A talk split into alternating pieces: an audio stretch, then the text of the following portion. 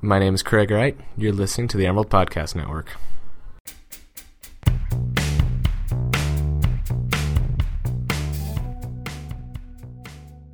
Let's talk about sex, baby. Let's talk about you and me. Let's talk about all the good things and the bad things that may be. Let's talk about sex, sexual objectification of women in advertising. Nice, nice. Hey, everybody. My name is Zach Moss. I'm the opinion editor for the Daily Emerald. And I am Emily Garcia. I am the senior designer at the Emerald. And if you haven't gotten it yet, we are talking about sexual objectification of women in the advertising industry. So, first and foremost, why should we even care about advertisements and how they depict both men and women and sexual objectification? Because whether you realize it or not, advertisements actually influence our belief of society. Typically, advertisements are supposed to be like the reflecting glass of society. What we see in advertisements reflects what happens in society, or at least that's the idealist's point of view. Okay. But it isn't really that way. Oh, so is it kind of like one of those things where they affect us and we affect it? Exactly. Okay. It's like constant osmosis. Oh, okay. So with then sexual objectification, is it almost like they are showing us what we want to see? Kind of, sort of. They're also setting up what is expected of us. Oh, kind okay. of like giving us the desirable idea. Again, advertising is selling ideas, and in the past, it's done a pretty bad job at representing women and what we're meant to be. Mm, like like sexy housewife things. Oh yeah, in fact, Yeah. there's four historically categorized um, women roles. Okay. Okay. so we got two with the housewife and two with the sex object. So, Wow.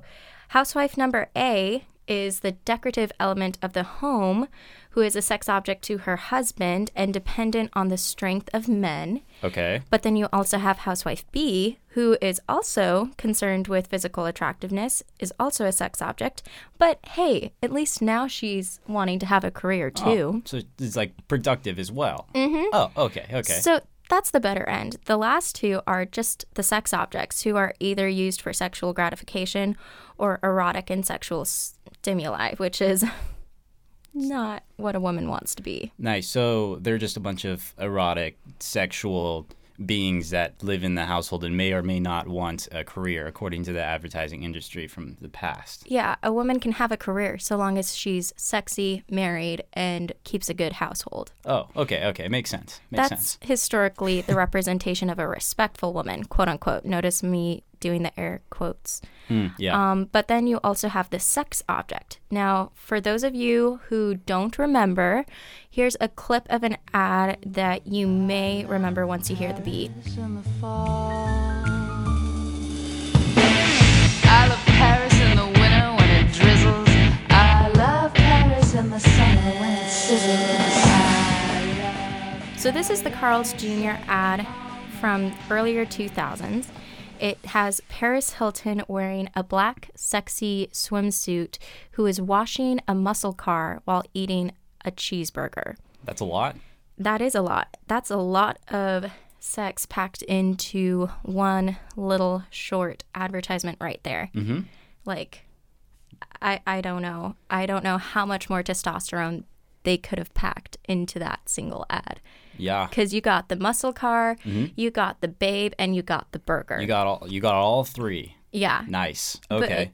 I guess I'm mad because you know you're sexually objectifying a human. I don't being. know what makes me more frustrated: the fact that they are belittling a woman to the point where she's no longer a person; she's a sex toy, or the fact that they think so less of men that they believe all they care about are burgers, babes, and muscle cars. I mean, Zach, you you can't be limited down to those three things.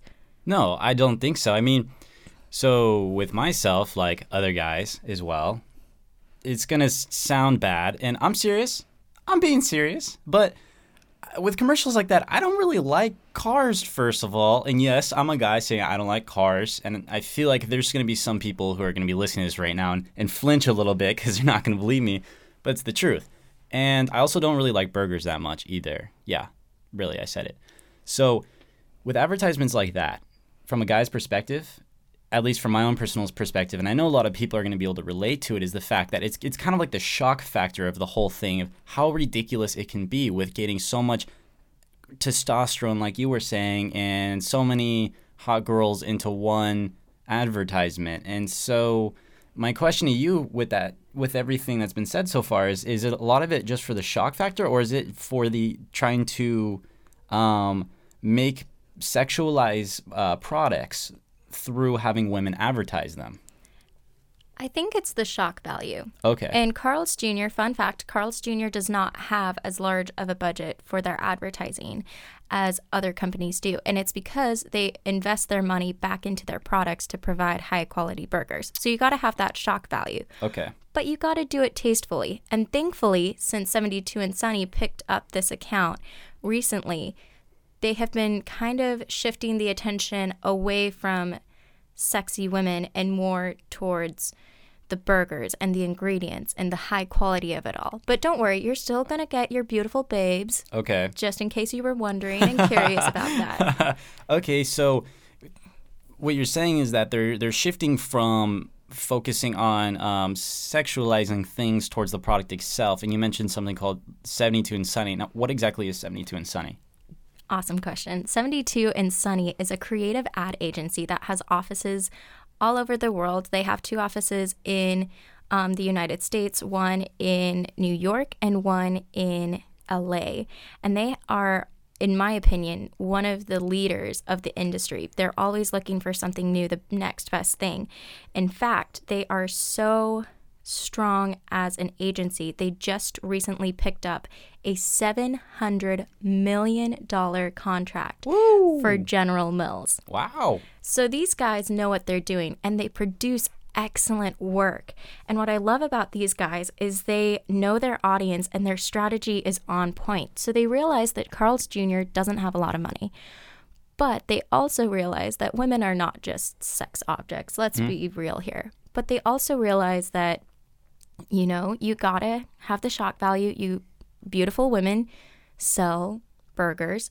So let's use, for example, Hayden Panettiere Mm-hmm. to sell this awesome burger, but let's let her keep clothes on rather Okay. than take them off. So in a way, it's just taking a step back from what's already happening a little bit, where instead of having Paris Hilton in say a bikini or someone else presenting a product in an incredibly sexualized way, but they're just toning it down now. Is what you're mm-hmm. saying? They're taking it back a little bit. Okay. And they're also helping Carl's Jr. out by doing partnerships with them and their other clients.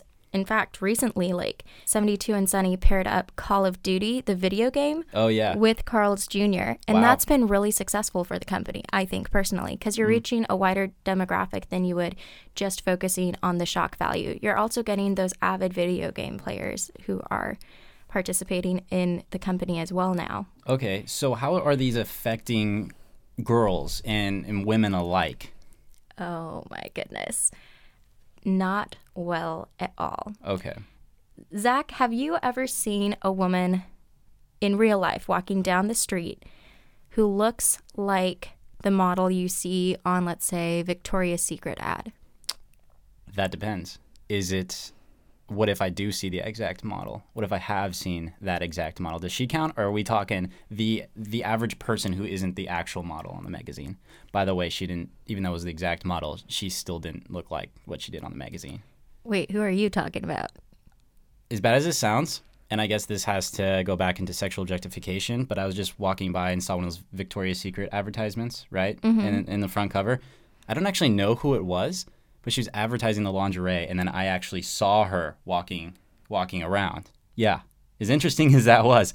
That's crazy. Yeah, it's weird, right? It's very weird. But I guess that goes back into the whole sexual objectification. I don't even know her name, right? She's just advertising these things, and I just so happen mm-hmm. to see her walking by. But back to your original point of what do do I see these people actually walking around? People like her, and the answer is never. Okay, there's a reason for that. Hmm. Because according to the National Eating Disorders Association, or NEDA, less than 5% of women around the world have that body type that is so celebrated in advertising that saturates in our media. Mm-hmm. Wow. Less than 5%. So virtually no one. basically. And in 2013, NEDA found that two thirds of girls ages 6 to 18 admitted that images portrayed in advertising influenced their ideas of beauty. And in fact, half of these girls expressed a desire to lose five pounds or more Wow. because of these advertisements and wanting to reach their quote ideal body weight.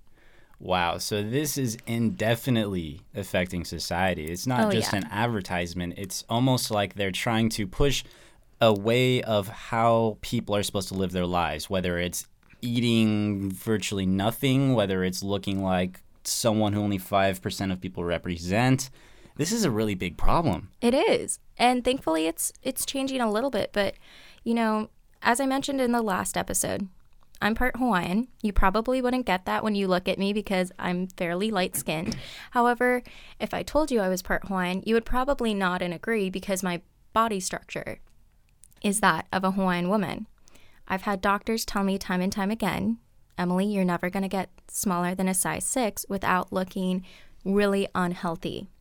It's taken me 22 years and I'm slowly accepting that. But here's the issue I have five nieces, all under the age of 13, and three of them have the body type I do. And two years ago, my niece Becca, who was eight at the time, came up to me and said, Auntie Emmy, how do I lose five pounds? Wow. And that to me broke my heart because I found out she was doing it so she could get a boy in her class to like her. Now, as an aunt, I didn't know which was worse the fact that my niece, who should be focusing on things like soccer or her art or singing or music or something like that, is focusing on losing five pounds, or the fact that she wanted to lose five pounds so she could get a boy's attention that tells you something in the ad world is not adding up. And so that's why I actually chose to go into this industry is to change that perception of women using real women to teach girls that beauty is not defined by what your body looks like. It's by what your body can do. There's amazing things like look at the recent Olympics that just happened. The Oh, yeah. the final five, they are not built like the models you see in advertisements, and they can do amazing things with their body. Like Simone Biles, come on, let's talk about her as an athlete. she can do such great stuff. So we should be talking about that more and promoting body positivity with our girls, not telling them the best thing you can do is be beautiful, and if you can't do that, you're nothing.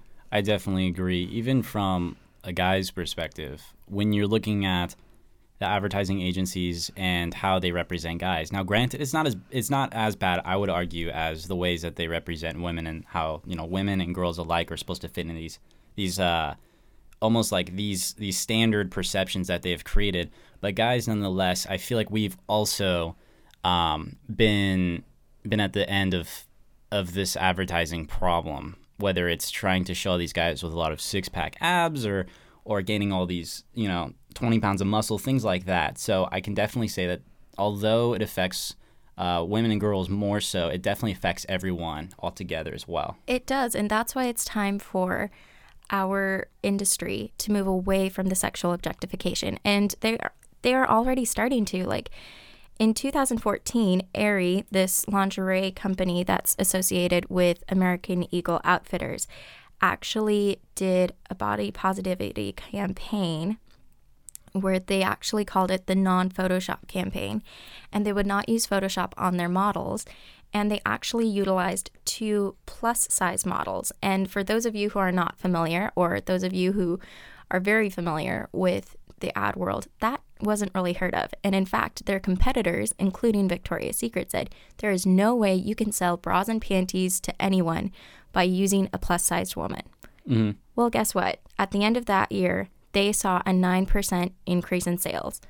Wow. So it's it's significant. People are paying attention to these things. It's not a ton, but that's 9%. That's better than nothing. That's a lot. And it's based on this idea of body positivity. Mm-hmm. It's like, okay, guys, fun fact models are human. So they are going to have belly rolls, they are going to have stretch marks, and they are going to have freckles. Just deal with it. Everybody has them. So it's time to embrace yours. And I have to applaud that ad agency for doing that. definitely. It seems overall that the problems with objectification is the fact that it, it starts creating standards of how uh, women and people, just people in general, how they're viewed. Who who are they representing? How are they representing them, and how they affect society? Well, here's the thing that's really starting to happen within ad agencies, and I am personally thankful for this, is that ad agencies are waking up. Fun fact 90% of um, purchasing powers within households come from the women of the household. Wow, that is a fun fact. Yeah. So, who better to try to sell things to women to mm-hmm. than a woman herself? Yeah, And so ad agencies now are trying to put women in the power seat. They're putting them in the driver's seat, putting them in control.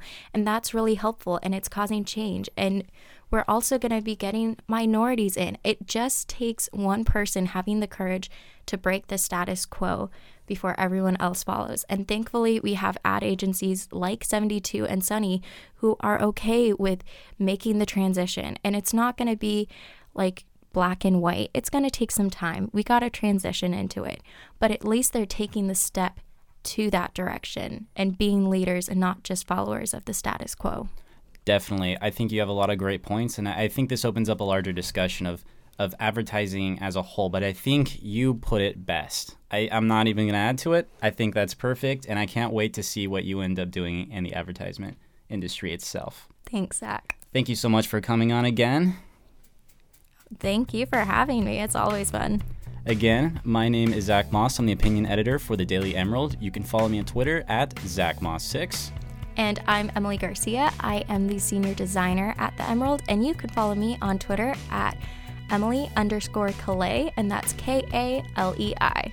If you have any questions, comments, or concerns, or want us to talk about something else in the following weeks, just let us know. Thank you so much for listening.